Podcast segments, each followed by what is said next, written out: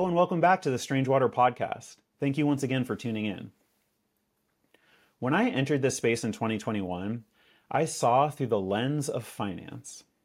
After my time running the treasury desk and then controlling a 10 figure budget at one of the world's largest companies, I was convinced that Ethereum was here to revolutionize the way finance is done. Now, before I go on, let me be clear.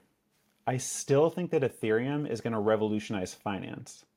I have so many stories about how the actual plumbing of the global financial system just doesn't work. Crypto is better. Ethereum is better. But over the last two ish years, my views have evolved significantly. While I still think that Ethereum is going to change finance, I don't think that that's the purpose of Ethereum. In fact, I am becoming more and more convinced that DeFi isn't going to be a particularly important part of the world computer. In fact, I think that DeFi has a lot more in common with NFTs than it does with global finance. These days, I believe that the purpose of Ethereum is not trustless finance, it's trustless compute.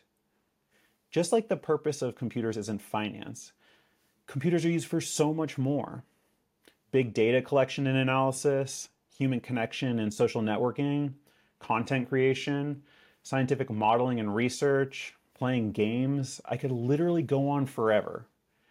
And while we can all think of ways to add tokens and make these actions fit into our current conception of Ethereum, there's no reason to think that everything needs to be financialized and speculated on. Now, all of this may sound interesting, but it's super high level. Are you having trouble grasping what I'm talking about when I say trustless compute? Well, today I'm pleased to bring you Tim Carstens, Wolfgang Welz, and Rami Khalil from RISC Zero. Over the next hour, we are not only going to unequivocally spell out what trustless compute is, but you are about to learn that it is ready, right here, right now. And Ethereum, crypto, and computing will never be the same. One more thing before we begin. Please do not take financial advice from this or any podcast. Ethereum will change the world one day, but you can easily lose all of your money between now and then. Okay, time to bring on the folks from RISC Zero. Hold on to your seats.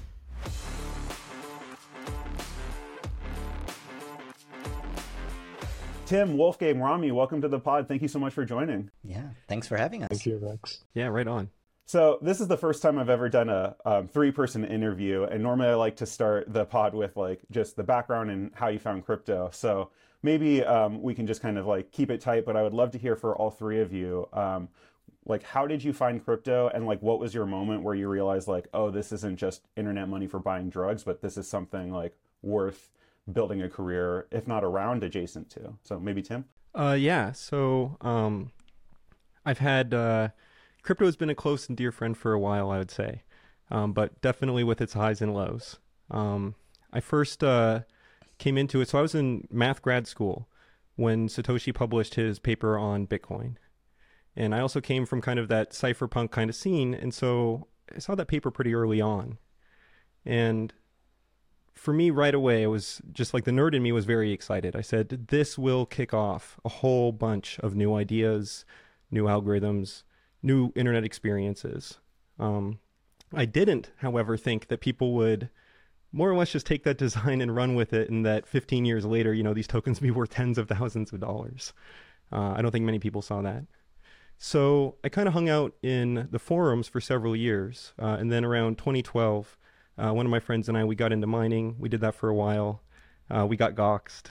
Um, got goxed. And then, uh, you know, more or less actually around the time that uh, people started the early work on the design for Ethereum, uh, I kind of decided for myself, I said, okay, do I want to stay in this for a while and, and really and, and go with it for, you know, all the way? Or, you know, I'm still pretty young. Do I want to check out some other things? So I actually got out of the space for a while.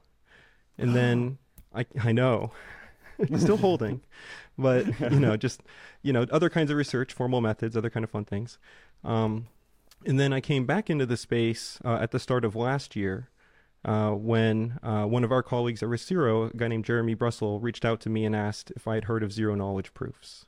Oh, all right. So that's going to be the meat and potatoes of our conversation. So I'll pause you right there and talk about like we'll get back to what ZK is and um, basically what it is outside of the realm of uh, crypto Twitter. So super excited. Thank you. Uh, Wolfgang, how did you find the space? Um, I guess I was a math PhD student when I stumbled across the Bitcoin white paper. And uh, t- to be honest, I was not impressed. I was kind of missing the, the math, the cryptography, the, the, the, the so it, it didn't catch on. So I basically left it there for a while. And then, uh, like, it was like 2017, 18 during the hype, I was looking for a new job. And I said, man, now is a good time to brush up your GitHub portfolio. What interesting projects are there? So then I really started doing like like community development for some projects, and I also ended up then uh, working for it's called IOTA. So they had very strong research focus, which I really liked uh, being a researcher myself. And they were building basically their own layer one, which was a very, very interesting endeavor to do. And then I got into this uh, uh, even more. Really, had you had to understand how the consensus system works. That is actually just more or much more than I don't know, just the white paper. What I thought a few years earlier, so much more. Or also like smart contracts, cryptography. I got a lot into cryptography, and that's also how I then got into like zero knowledge proofs being basically yeah the the I don't know the the the yeah king of, of, of cryptography or the what I thought at least. So that's how I ended up at at RISC Zero then. Oh god, I'm really afraid that Rami's about to tell us that he was a like actual math PhD or studying math too, and then I'm going to be the dumbest person on this call. But at the risk of being dumb, Rami, how did you find crypto? Oh no, well, I mean, I do have a bit of an academic angle to getting oh. into crypto, but I started maybe a bit earlier because uh, towards the end of my master's, um, we had this lecture on selfish mining in Bitcoin. And that was kind of fascinating, and uh, that got me interested. So I started looking at payment channels. I made this uh, scheme for rebalancing payment channels, and then eventually started a PhD around blockchain. So Sorry, I did not mean to um, belittle at all the academics. Like, I mean, just so you guys know, real briefly, I went to Stanford from 2009 to 2013, studied computer science. I took Intro to Number Theory from Professor Dan Boneh. I read the Bitcoin white paper in 2011, and the entire time I just thought, like, I mean, kind of cool, I guess, but like, not relevant. I don't care. And I left the space until 2021.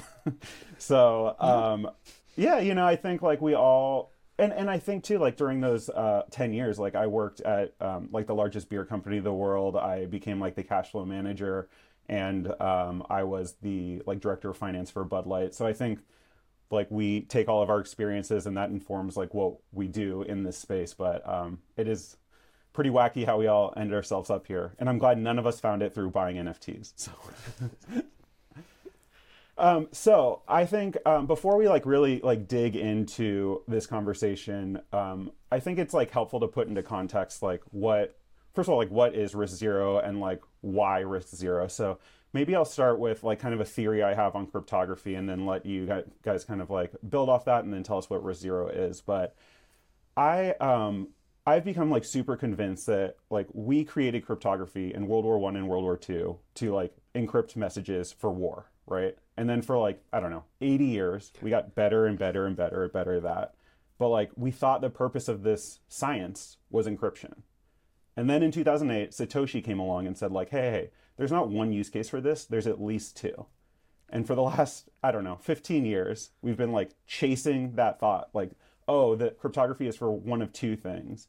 And I like I think all of us on this call and like all of us who understand cryptography realize like if it's more than one, it's not two, it's n use cases. We just need to figure out the other n use cases. And like I've got some thoughts on like what the purpose of cryptography or specifically zero knowledge cryptography is. But um, like that's kind of how I understand where we are in time. Um, and so one, I just want to hear like your guys' reactions to that, and two, um, agreeing or not, like how do you put into context like what you're building um, and, and like what brought you together for RISC Zero Maybe I start with this general stuff about cryptography because I, I, I 100% uh, agree on this. Um, like, for example, a lot of stuff, like it, the, the theory, uh, if you look at the, the papers or whatever, they're quite quite old. And then really, uh, crypto gave gave all of this a huge boost because suddenly there was the motivation suddenly there was the use case suddenly there was funding like outside of, of universities. So, so I- i think that is one of the in my opinion one of the best things that came out of all this crypto hypes.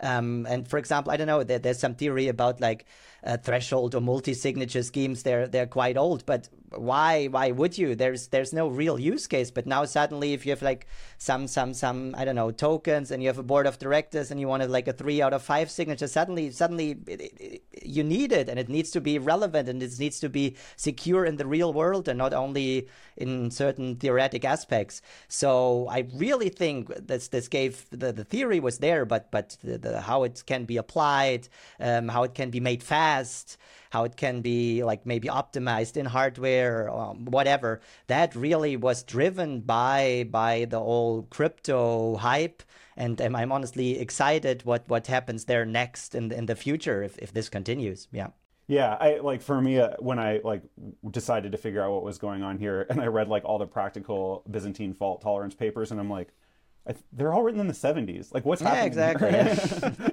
yeah. Well, zero knowledge is a good example of this. Um, the theoretical framework for it was already known in the 1980s.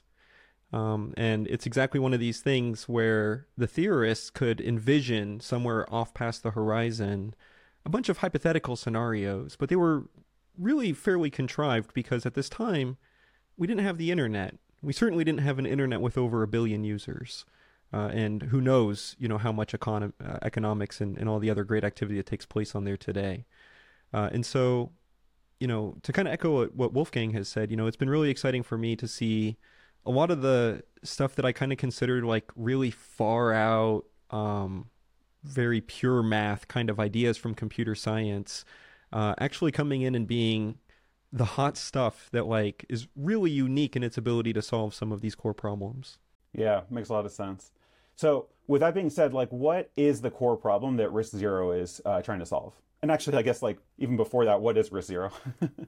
Yeah, I'll take this one. Uh, so, uh, RISC Zero is a zero knowledge technology provider uh, founded a little over two years ago by Jeremy Bruestle, Frank Laub, and Brian Retford. Um, our key product is an open source platform. Uh, it's a well, it's a library, a technology, whatever you want to call it, uh, called the ZKVM. And so this is a gadget within which you can run programs. And the important thing is that you know whatever output your program produces, uh, you also obtain a proof that that output really did come from that program. So this is a very geeky kind of thing. Uh, but if you happen to be in a space where you have a bunch of computers working together that have no good reason to trust one another, it actually winds up being super useful. When we think about this um, cryptography VM, is this like a full like Turing complete like environment which you, could run anything, or do we need to think about at least what we have from the beginning as a specialized uh, computing environment? Good question. Yeah. So the key thing about our ZKVM is that we see it as a completely general purpose computing solution. Uh, and so specifically uh, for the for the builders out there, uh, we provide an industry standard RISC-V instruction set architecture, together with a number of accelerate uh, accelerator co-circuits uh, that you can invoke from there to get you higher performance for cryptography. Which, fun fact, is exactly how regular computer processors also work and, and do those same operations. Uh, so we really would like to see it as something that has a broad impact across uh, internet applications and really all sorts of decentralized applications. Uh, but of course, the space that we're most excited about is blockchain because blockchain understands what this stuff is and is already very excited about it. For sure, makes a lot of sense. So, j- the base kind of product or concept is this um, what, cryptography VM, or what? Sorry, what did you call it? ZKVM. ZKVM. There's too many VMs I need to keep track of these days, but okay, the ZKVM. And um, the product that you're creating is an open source like library package so that any developer can take your code and then run this um, ZKVM. So is this, you know, in the base configuration, does this have anything to do with like Ethereum directly or blockchain directly, or is this do we start off by just creating a VM that does computer things but happens to generate proofs? great question. So uh, the ZK VM by itself is completely general. Um, it doesn't have any built-in features that are specific for blockchain. Uh, however, it's particularly easy to use it in a blockchain context because we do have some other stuff that we've built around it specifically to, to be Rails and make that nice and easy. Uh, so, for example, today it's absolutely possible to get proofs out of the system uh, and then verify them on uh, Sepolia. Uh, we have a smart contract that does that right now on testnet. Um, it's also possible to run programs inside the VM that read data from the chain and which validate that data from the chain and which therefore do so in a secure way. Uh, and so we have a number of exciting things about that that also might be fun to dig into a little bit as well. For sure, man. So I'm a little bit trying to like figure out basic questions to ask you without like just diving straight into like the juicy stuff here because look, like I think already how you've described it is essentially like part of how I see the end game of Ethereum, right? Which Ethereum, as it exists today, like the whole point is we have this pristine, um, credibly neutral computing zone.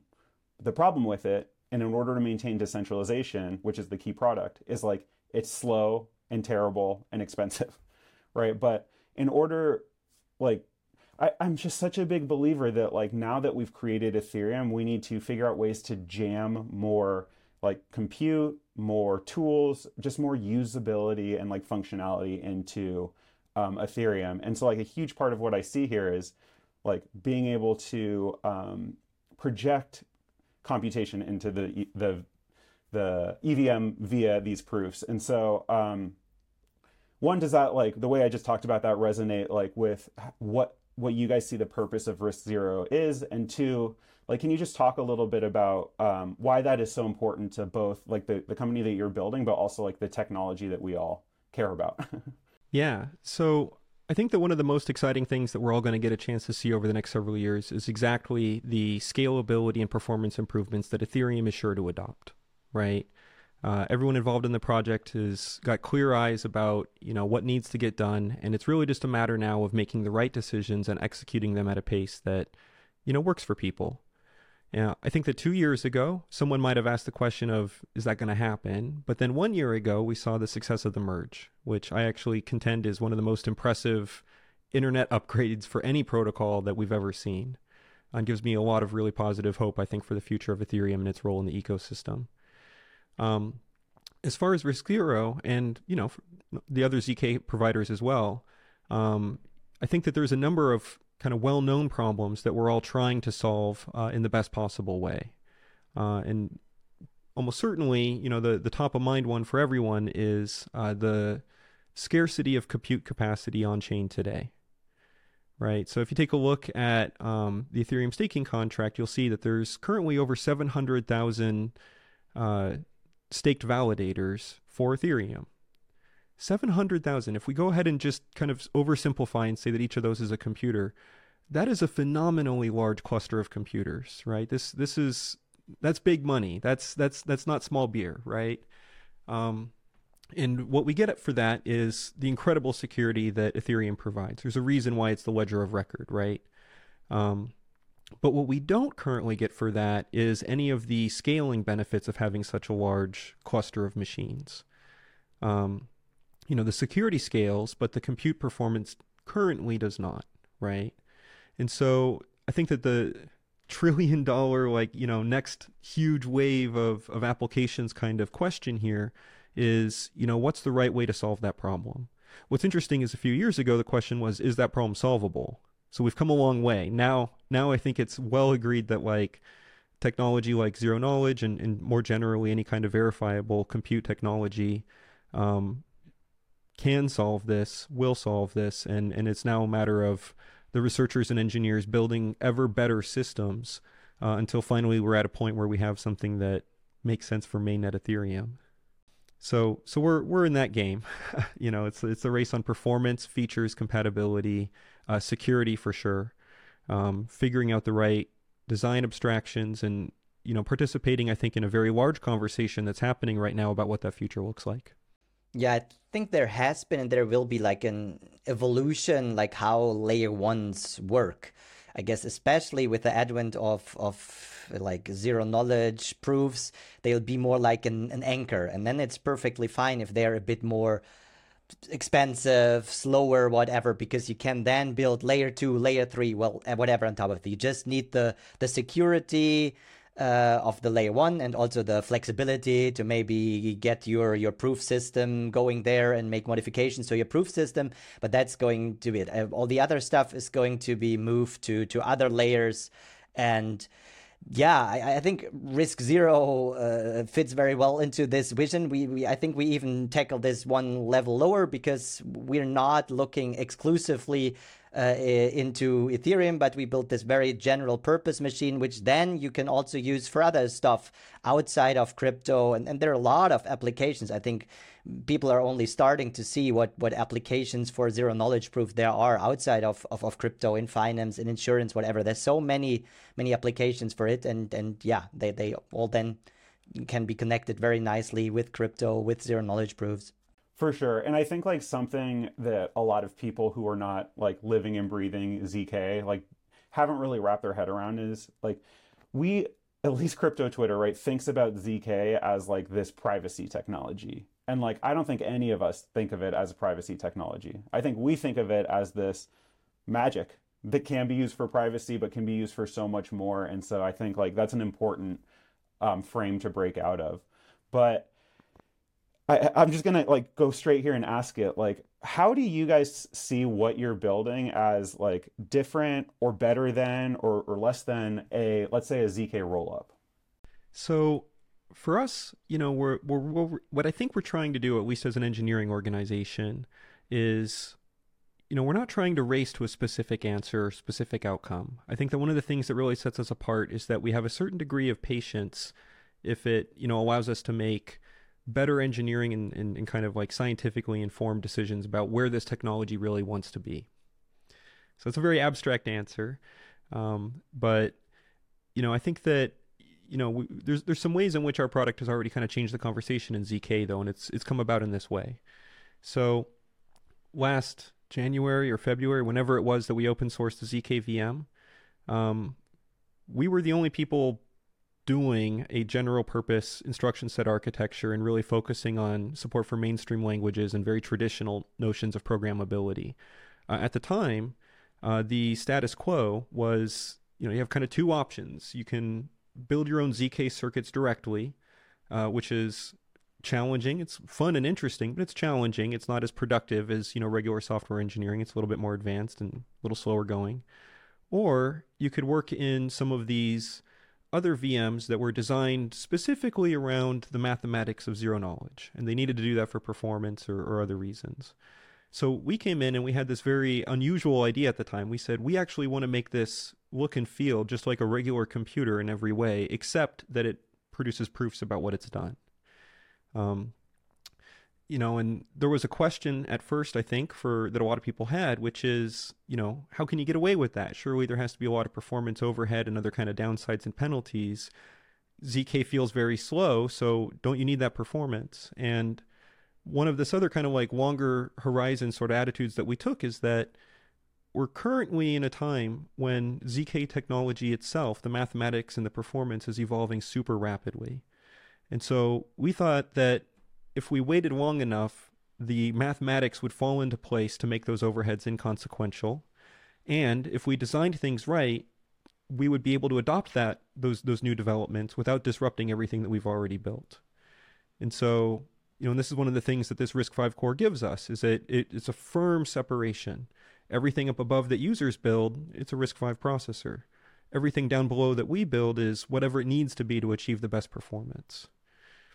So we're we're really trying to take that longer horizon sort of attitude, and this is sort of the opposite of you know building you know a specific zk rollup where you have to pick a very specific model of how you think that that's going to work and be programmable, and you have to decide are you an L1, are you an L2, are you going to be EVM based, are you going to be something different? Um, it's in some sense a a it's a very different kind of goal, I guess I would say. Yeah, let me maybe quickly iterate on this because that was actually, funnily enough, the point how I stumbled across RISC Zero because uh, I wanted to to play around with that and maybe wanted to do a bit more than just I don't know doing some very artificial mathematical things that you can then bake into a circuit and then serve somehow. And then and then there RISC Zero you can do that. Basically the the prover is is open source. You can write more or less any any program you want as as long as it's in Rust, which is currently the most supported language. You can use any any libraries you want to it, and then you run it uh, on. You can create a proof for it. Maybe it it, it is too takes too long for your use case or for your machine you're currently using, but you can play around with it, and, and you don't have to leave the, the the ecosystem or the tools you're familiar with as a developer. You can just start this, use all the libraries you used before, and and and, and get get into it and that's that's i think very very interesting thing to do.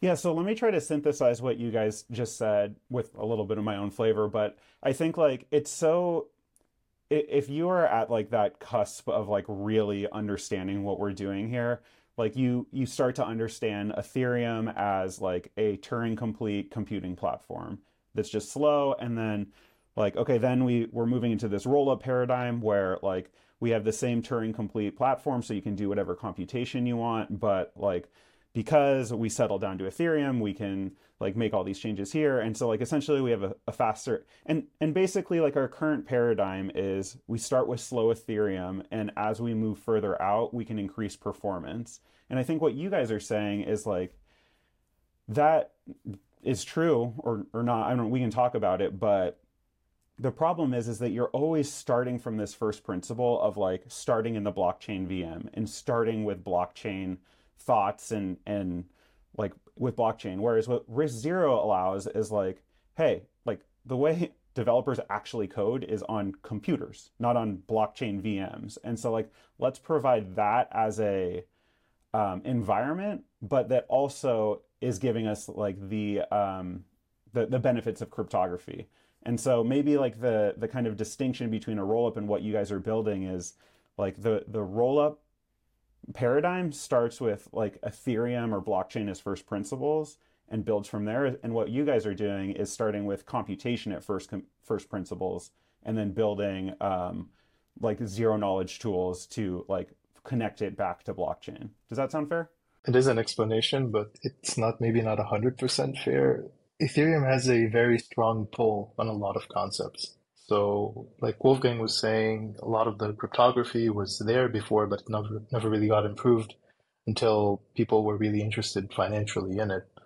And something like what a rollup is itself, a rollup is basically just a map-reduced workflow. But that mm-hmm. term started surfacing around the time I think Plasma had started to come out, and the whole idea was, yeah, let's call this a roll up because we're rolling accounts up and things like that.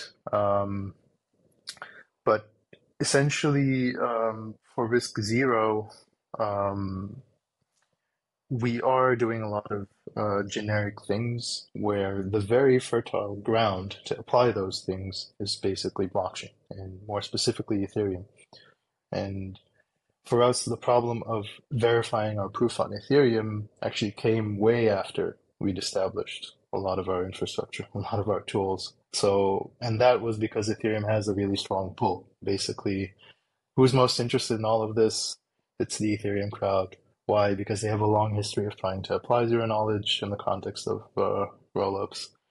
So, yeah, it's simple. It's easy to get caught up um, in a world where uh, rollup is you know the basic foundational term, um, whereas you know a lot of these things get uh, mixed in with the uh, Ethereum ecosystem. Yeah, fair enough. Uh, point taken. And like the, the, what you guys are building is so much more applicable to crypto. But like this is the first customer, and that makes sense. Um, and I guess this conversation is just what you get when you are on a Ethereum podcast. yeah, yeah, yeah, of course. So, um, like let's let's get like a little bit more concrete. Like one of the things that I was super super excited about coming from your team is I saw on Twitter um, that I don't know if this is like at a at production ready yet or what, but I saw someone running a version of Linux using like the RISC Zero architecture. And so, um, can you like talk a little bit about like what that is, the journey to get there, and then um, either either just say it directly or we can talk about it after. But like, why is that one sentence like Linux that is zk provable like such a big unlock? Yeah, so I think that there's a few folks who've actually managed to pull that off. Uh, I think that Cartesi is probably the big leader uh, in uh, doing zk Linux. Um, so uh, you know, there's there's a question right now that again, you know, we're the whole community is participating in, which is ultimately what are these stacks going to wind up looking like, right? And so you know, maybe maybe at one end we have um, the zk EVM rollups. You know, we take Ethereum as our foundation and we zkify it, and you know, this is a new platform upon which you know we can move some of our stuff, build some new things. Um, RISC Zero is you know, as you mentioned, this thing that's foundationally very general, right? But the way that normally we program RISC Zero is we uh, write software that just runs in there directly. There's no Linux involved. We keep it really small core. Um, and that's kind of the analogy of doing like bare metal programming, right? Very low level, um, you know, in principle.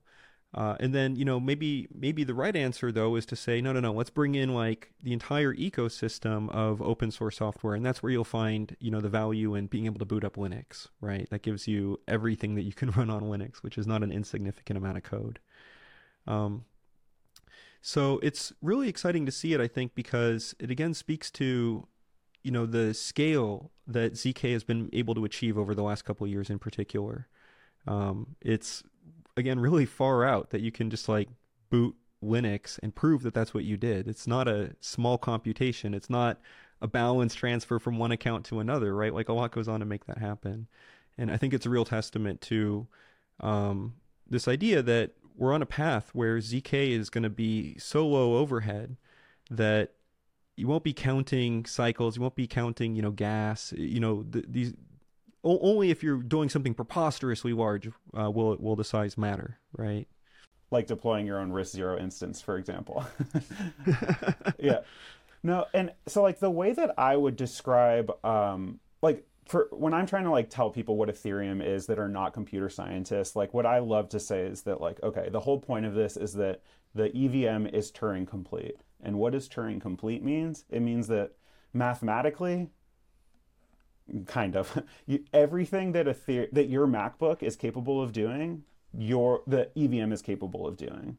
Now, it might not be easy to do it in there, it might be super expensive to do it in there, but like what Turing complete means is that mathematically we can do the same things. And like the thing that to me is just like so mind-blowing about running a instance of Linux with zk provability is like my little like stupid analogy like is actual literal now like it is actually you can run anything on Linux because like when you run it on Linux, it'll pop out a proof and then Ethereum can verify, look, like I didn't do the computation myself. Like I don't know what kind of silicon this is running. I don't know the person who pushed the button, whatever. But I do know that based on this proof and based on um, like the the input parameters, that like this result came from this computation. And I think um, like that's huge. That's so huge. Like that invites like there's like probably 800 Solidity developers total, right?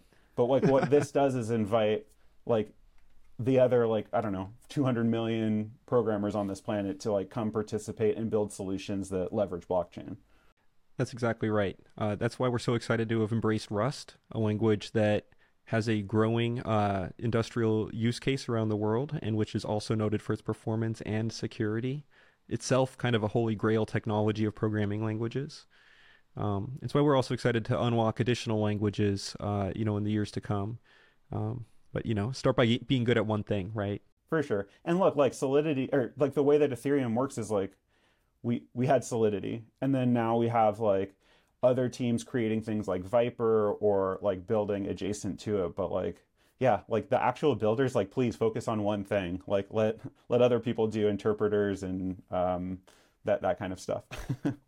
Yeah, but I think the computational power of Ethereum is important because I think we've seen this in the space a lot. People first start maybe with some very basic ledger mm, that maybe is UTXO only, and they say, okay, you can move tokens, and if you dig deep, you can maybe do colored coins or some other shenanigans with UTXO. But then you, I think mm, you'll notice that you're missing stuff. You need the computational power that Ethereum has. Maybe there are some other, you don't need full theoretical Turing completeness. Maybe you could do other things, but in general, that's what you need because then you have the flexibility to do those things. You don't have to worry about when developing your ZK uh, mechanism. Oh, will that run on, on, on, on my, my smart contract? Because essentially everything runs. Just so I have the, the freedom to do the, the most powerful thing there. And then uh, rely on the on the computational power of, of Ethereum of the smart contracts.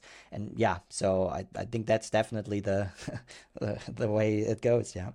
For sure. So I I um I've been thinking about this. I want to save like kind of the end of the conversation to be about like okay what does a world look like when you can build whatever you want on RISC Zero? And like what does that world uh, what are you enabling?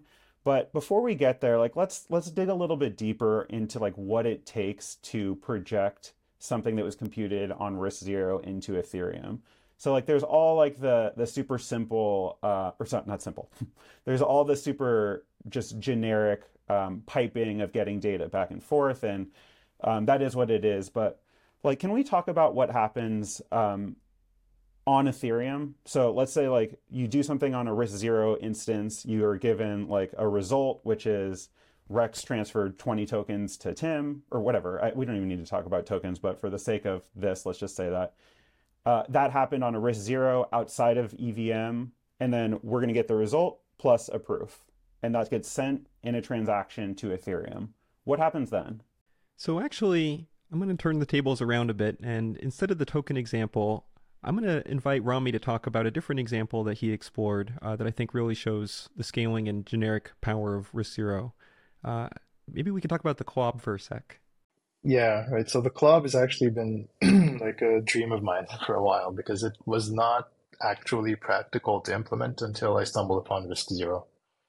Um, and in the CLOB, it's sort of a uh, hybrid model. Or, well, yeah, we've seen this model before where you have a basically a central sequencer. Uh, that sequencer is sequencing trade orders. Um, but publishing its results on chain um, and using a RISC Zero proof to ascertain that um, have matched these trade orders and have moved around the balances exactly according to how a uh, limit order book uh, would have done those. And um, that is actually uh, pretty useful because then um, which you you don't run into the problems you do on a DEX, for example, performance wise, um, MEV wise. Um, of course, you know that central uh, order book uh, sequencer could still you know shuffle things around. And there are, of course, uh, actually part of the CLOB is a somewhat of an approach to tackle that. Um, Let's put that like a little bit more into context, right? So like the what happens if you don't have like a central limit order book that is like verifiable? FTX, right? that that is essentially like they had sorry clob for those in the uninitiated central limit order book and the idea is that in order to do trading like the sellers are on one side the buyers on the other everyone's sending in their orders and then somebody in the center has to coordinate that and what our good old buddy SBF did was instead of like coordinating that honestly he just had this like infinite uh, balancing account where like if he needed to go negative he would just put it in this account. And like the result of that was it all blew up. It all like fell apart because the money wasn't actually there. And rami it sounds like what you're saying is that like with RISC Zero you can recreate ftx like all of their crazy performance and their cross collateralization and I, none of it was probably real so whatever but you can recreate like the most advanced central limit order book run it in, on like you know a supercomputer or right out of your your basement or like you can have complete control of it but because of RISC Zero um, the users of it can like can be a, Yeah. assured that the the the CLOB is running honestly. Is that Yeah. correct? Yeah, but to, to simplify a bit, the thing that we trust is uh, basically the blockchain itself. We trust that the data we see there is valid and essentially we can see it. So what something like the CLOB solution using RISC Zero provides you with is basically a transaction that you can look at on chain.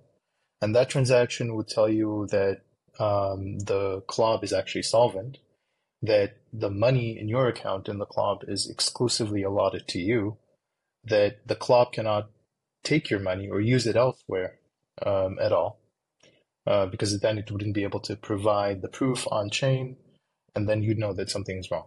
Um, so it's not that the CLOB um, has complete control. It basically only has one path to follow, more or less. And that path includes no scenario where basically you lose cust or you lose your funds. So it's sort of a uh, non-custodial solution where the CLOB's just managing the orders and doing its work, but it can't do work that harms the users. Yeah, I uh like so many people have like God, that, that that's just so powerful in so many ways, right? Because like the the thing that is trendy to talk about is like proof of reserves and proof of liability. And like I'm sure all of us like talking to some VC or some point have like off the top of our head come up with like some KZG scheme or whatever that like allows us to to jerry rig it. But like the power of RISC Zero is like forget that. Like literally forget like building tools to like look in and make proofs and stuff. The idea is instead like we are going to have home base live in Ethereum. And then yes, we're going to use centralized compute to make changes to this home base, but like zero knowledge is this like tie that that um, allows us like to to to take the trustlessness from Ethereum. Like you're just trusting Ethereum, and um, I don't know. We might be just be hitting the same point over and over again, but that the central limit order book it's huge right? It's it has been the holy grail for um, at least defi for oh, i don't know at least two years now but um, it's like really cool to talk about what what RISC Zero um, enables.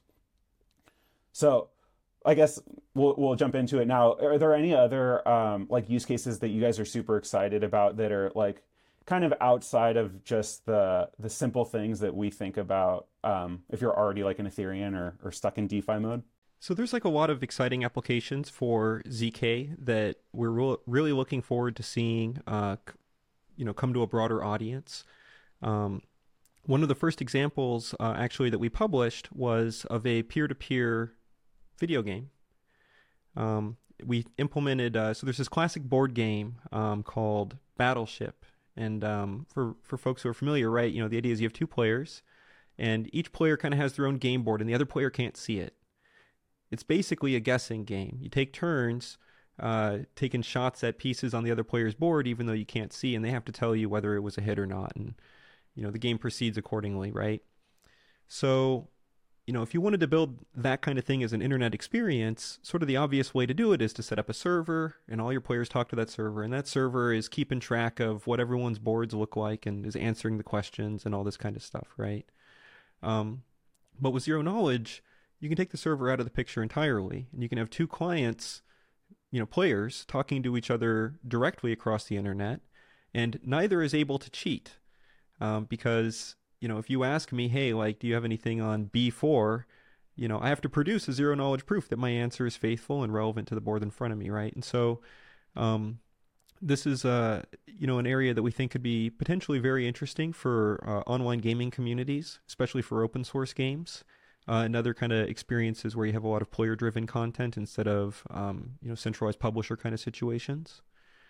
Um, but you know there's you know coming it bringing it back though to uh, you know sort of the decentralized um, you know blockchain kind of space i think that one of the other application areas that we've gotten excited about recently um, is actually in the foundations of blockchains themselves so um, there's another project that actually be fun to talk about.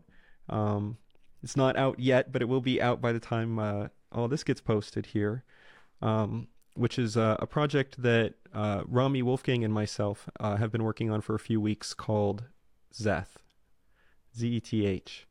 Cool. Uh, should probably um, Rami, do you want to give like a kind of a quick summary of uh, what the idea is there?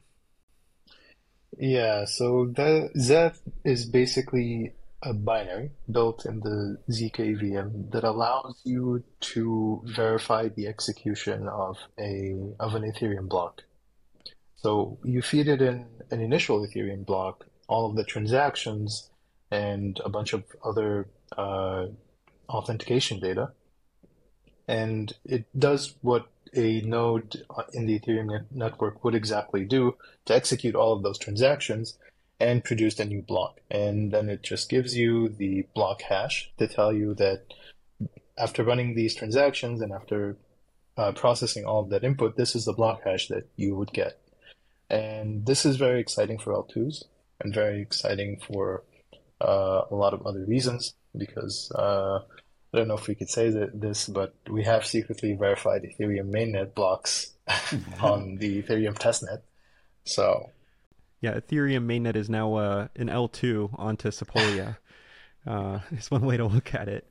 Yeah. Hold, wait. So hold on. Like, let me just like l- allow my mind to explode at what you guys are talking about here, right? So essentially, like we have Geth, right, which is like the for the sake of argument, let's just say Geth is um, the EVM.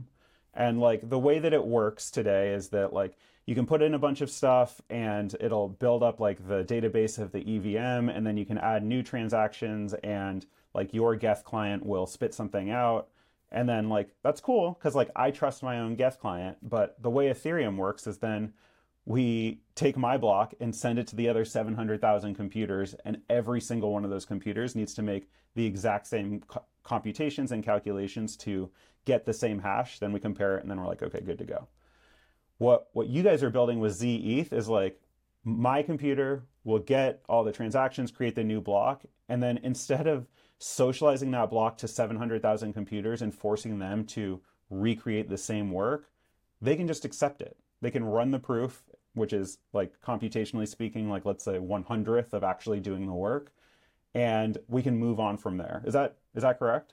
For for light clients, light clients especially benefit from this because they don't need to mine on top of blocks. But if you need to mine on top of a block, you sort of have to also update your state so that you're able to update it further when you get new transactions. But for light clients, this is very useful because a lot of the work on light clients, especially in Bitcoin, um, has been very complicated in order to provide some kind of root of trust and um, have some short proof that tells you that some long uh, suffix of the chain actually is related to the prefix somehow. Here it can all just be one ZK proof, short, relatively short, and gives you all the benefits. Like so, so that's huge. And like let's for a moment talk about what light clients mean right? And like i think there's there's light clients in bitcoin world and honestly i'm not really in bitcoin world so i don't care. But like what light clients in ethereum world mean are like today for god i hope if you're listening to this podcast you understand this already but um, the way like when you use metamask your metamask isn't actually touching ethereum right? Because getting into Ethereum is like a very computationally hard problem. And essentially what it is is you have to like verify 2 billion blocks to get to where we are today before you can even start. And the the idea of a light client is like instead of having to do each one of those verifications to get to where we are today and then say I have access to the EVM, we can directly access into the EVM through like computation sorry, through uh, cryptography. And like the the long and short of what this means is like we don't need to use Infura or Alchemy or like centralized RPC services anymore. And so, like, literally go look at Vitalik's writings, right? Like, this is like end game stuff. This is like 10 years out, we'll have Ethereum light clients. But I believe what these three guys just told me right now is that as of today, at least on Sepolia, like, we have that for Ethereum. All right, I, I will take the silence and the, like the confident nodding as just like yeah, yep, you got it. yeah, yeah. So it's uh it's it's been a pretty interesting project. I'll I'll, I'll mention a little bit more about it um and kind of how we got into it and and what's so fun about it. So um a few weeks ago, um you know we were thinking about you know, what would be a really good test for the performance of the zkVM, right? We've been making a lot of improvements over the last year. We've added a number of features that uh, are particularly exciting and, and differentiating. Uh, we have this thing called continuations, which is a geeky name, but what it means is that you can run arbitrarily complex programs in there and prove them efficiently in parallel, um, which is like very different than how a lot of the other ZKP frameworks uh, function today, right? And so we sort of envision this world where you have a bunch of computers participating in the peer-to-peer nets for these blockchains and where those computers are going to be kind of ordinary machines with an ordinary amount of memory and an ordinary amount of internet connection and graphics capabilities and stuff consumer grade stuff. That's what we think the you know is is best to have either at home or in the data center right? So we picture these huge peer-to-peer networks full of a bunch of ordinary computers and there's an abundance of resources there. So let's go ahead and, and take these complicated proofs and split them across all of there so that we can shorten the time needed to get that proof completed and distributed and shared, right? So we can achieve that finality and, and move the chain along. So we added these things like continuations and it opened up, you know, this ability to just kind of write whatever program you want, no matter how complicated it kind of traditionally would seem. Uh, and so we are talking about, you know, okay, well, what will be some fun things to, to try out? And very quickly, uh, someone said, hey, can we build Ethereum blocks inside here? Um, this was a really exciting kind of question because, uh, you know, as anyone following the space over the last few years knows, there's an abundance of companies out there who want to do something that's Ethereum compatible, but powered by zero knowledge. And you know, there's there's a lot of reasons why that's hard, and and why Ethereum itself hasn't gone there yet, right? Um, a little over a year ago, Vitalik wrote a blog post uh, kind of categorizing all the approaches everyone was taking. You know, he talked about, you know, type one, type two, type three, type four, and that it's sort of a spectrum of design changes you can make from Ethereum to, you know, make stuff more ZK friendly is basically kind of the synopsis there. So, you know, a lot of folks have placed the bet that Ethereum is not ZK friendly. You got to make changes to it if you want an EVM type experience with ZK. We wanted to see if that was really true. So we sat down and, you know, we're Rust people. So uh, we took a look at um, popular uh, Rust node software like Reth, for example, Reth, however you want to say it. Um, and we started looking at, you know, can we take this core logic that, you know, takes a set of transactions and current, kind of a snapshot of the current state of the chain and builds a new block. Can we take that kind of core algorithm uh, and run it inside the zkVM? Is that something that's like possible today? And pleasantly, we kind of made two observations. One, it wound up being a really easy project uh, because there's already a bunch of Rust crates that do all the heavy lifting. Um, there's a fantastic crate, REVM, that just does everything you need in order to apply transactions. It tells you what state changes to make. It's fantastic. It's super modular. Um, and so I think that uh, it was it was under three, but it, let's call it four weeks of effort um, for us to get to a point where uh, we were passing tests and validating real world blocks from mainnet, and in doing so, kind of without breaking a sweat, like for for relatively like low effort, both in terms of writing the code and actually generating the proofs. Um, so that's that was a pretty exciting result for us, um, especially given, you know, this time last year the conversation around EVM compatible ZK was, you know, how many hundreds of millions of dollars have you raised? That's such a hard engineering task. My God, right? Now I I think it's a kind of a light lift. Yeah, I, I can't even believe what you just said that you built like, like a zero knowledge um, Geth implementation in four weeks. I mean that that's literally the white whale of like where we were this time last year. Is like one day we'll be able to. I mean, like I, I'm I'm trying to figure out are are we at stateless clients based on what you guys have done? like that's crazy. That is insane. I think it's a good step forward for it. And um, as far as you know, the execute, you know, the the time taken to build it. I mean, I think uh, also it's a testament to uh, Rami and Wolfgang being very good at what they do uh, and really uh, making it happen at just an amazing pace. Um, but I think also it's a testament as well to the maturity of the Rust ecosystem and the benefit of, again, that general purpose compute notion that, that we mentioned, you know, back at the beginning. Um, if we weren't on RISC-V, if we had done what other folks were doing and just designed our own architecture, we're nerds. It sounded fun, you know, like who wouldn't want to do that?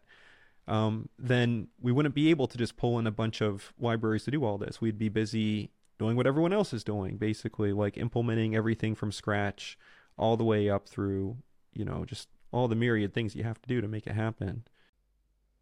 Yeah, but also we have to give a huge sh- shout out to the Ethereum ecosystem because the stuff like REVM, like a high performance Rust EVM was there. We we we could use it, and and, and that is clearly not there in other platforms or whatever because the ecosystem is not as broad then it's maybe just in, in typescript or whatever. And and we specifically could rely on this and this is what made it so so easy to rely on our work on the on the zkvm but also on the libraries and crates out there in the whole ethereum ecosystem. For sure. I mean like one of my one of the reasons like i've i've just bet so much um, financially and not on Ethereum is because like I really believe that Ethereum is the final manifestation of open source. Like I think that that we were building towards this the whole time and like what makes Ethereum that final manifestation and not like I don't know Linux or whatever is that like for the first time we benefit every time like the, our open source uh, code is used, right? And like that has to do with like the burn and like so much of of the organic development of Ethereum to where we are today. But um, yeah, I mean, I, I think like to hear this story, you have to recognize that like the work you guys did was in the two years of building RISC Zero to have this generic platform, and then it's about like going to the store, picking all the parts off the shelf, and then combining it together into a real application. And like that's the magic of computer science. Absolutely. Uh, certainly a great example of you know all the good stuff they taught us in undergrad about you know use libraries split your work into functions and and here we are we get to benefit from that ecosystem uh, doing most of the heavy lifting you know there were a few yeah. things that we had to do that were you know maybe a little specific to doing it in zero knowledge um, it's not as simple as taking an existing uh, you know full node and, and just running it inside the vm yeah. there's import some algorithmic like, things that are node. different it's it's almost that easy, you know. But but there are some some things that we did to uh, uh, make it work securely in zero knowledge to validate that mm-hmm. the data being supplied into the VM is is trustworthy, uh, consistent with previous state root from from the parent block, etc. Um, but it's it's really very close to that, and so you know this is why we we've taken the project and you know it's just it's it's now out there. It's an open source thing. Um, you know, we want other folks to be able to take this base and run with it for their own projects. Um, and you know, we're going to continue to to build on it as well. Um, uh, you know, recently uh, I think it came out that uh, RISC Zero, uh, together with uh, O1 Labs, uh, was awarded um, an RFP award from Optimism to help them explore design options for their stack in ZK and. Uh, this tool that we've built here um, is a perfect foundation for that kind of project uh, because Optimism is, of course, highly EVM compatible, um, as are a lot of uh, other other uh, scaling solutions out there. And so we think that this is going to be a real accelerator for the adoption of ZK. And uh, like I said, it's just out there. It's open source. Anyone can fork it, edit it, add their own opcodes. Uh, go to town.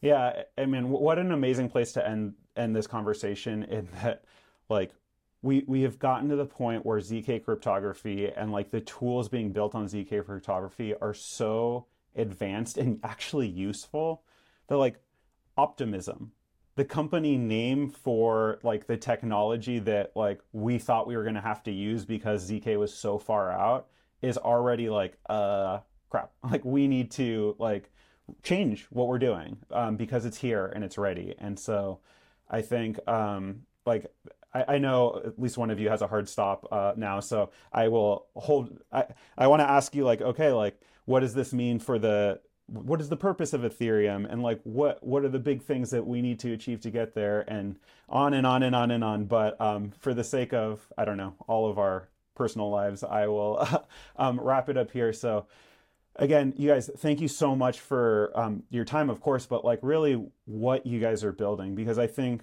without like teams like RISC Zero and like looking how do we make Ethereum a useful thing for for modern computation, like really what we're stuck with is NFTs and Ponzi games, right? And I think that like I have I have nothing against somebody who wants to deploy like the next DeFi thing and like maybe Goldman Sachs will like want to be using Curve for trading or, or whatever, right? But like what I really believe is like Ethereum is not here to just like replace all the things that we hate. Like Ethereum is here to like change and like to to allow new things that have never um, been done before. And I think for me that's been very clear for a long time. But like what you guys are actually showing to to the general world, like exactly how it's going to happen. And so um, couldn't be more excited, couldn't be more proud, and uh, couldn't have any more desire to be involved. So thank you guys. And uh, before I let you go, uh, anything you want to shout out, socials? Um, I know you just dropped this new project. So anything, any place where we can find information on that? Uh, yeah. So um, I'll start with my socials, of course. Uh, you can find me on Twitter at uh, int overflow, as an integer overflow. Um, and uh, you can find uh, Zeth, our open source uh, Type Zero EK, uh, ZK EVM, uh, at uh, the RISC Zero GitHub, github.com slash risc zero with the number zero. Wolfgang, where can we find you? Um, also um, um on, on, on GitHub is probably the best place. like a few project there, so the, the GitHub handle is is Wollac there um, yeah, and please do check out the the RISC Zero and especially the Zeth repository. Hope to see some great PRs coming in. And uh, I am on GitHub and Twitter as Hashcashier. So just write Hashcash and then IER. And uh, yeah. All right. Again, thank you guys so much. And um, yeah, I mean, I, I hope that I have you guys regularly on this podcast to like help us understand just what we're even doing here and like what um, the purpose of cryptography and not only the purpose but like the applications that are possible because of it and um, i don't know. I mean i think that nobody is really like at the the spear tip of crypt- cryptography and this industry as much as you guys. So thank you so much for your time and uh, yeah man good luck. Thanks. Thank you rex. Thank you, rex. It's been a real pleasure. Hope to talk again soon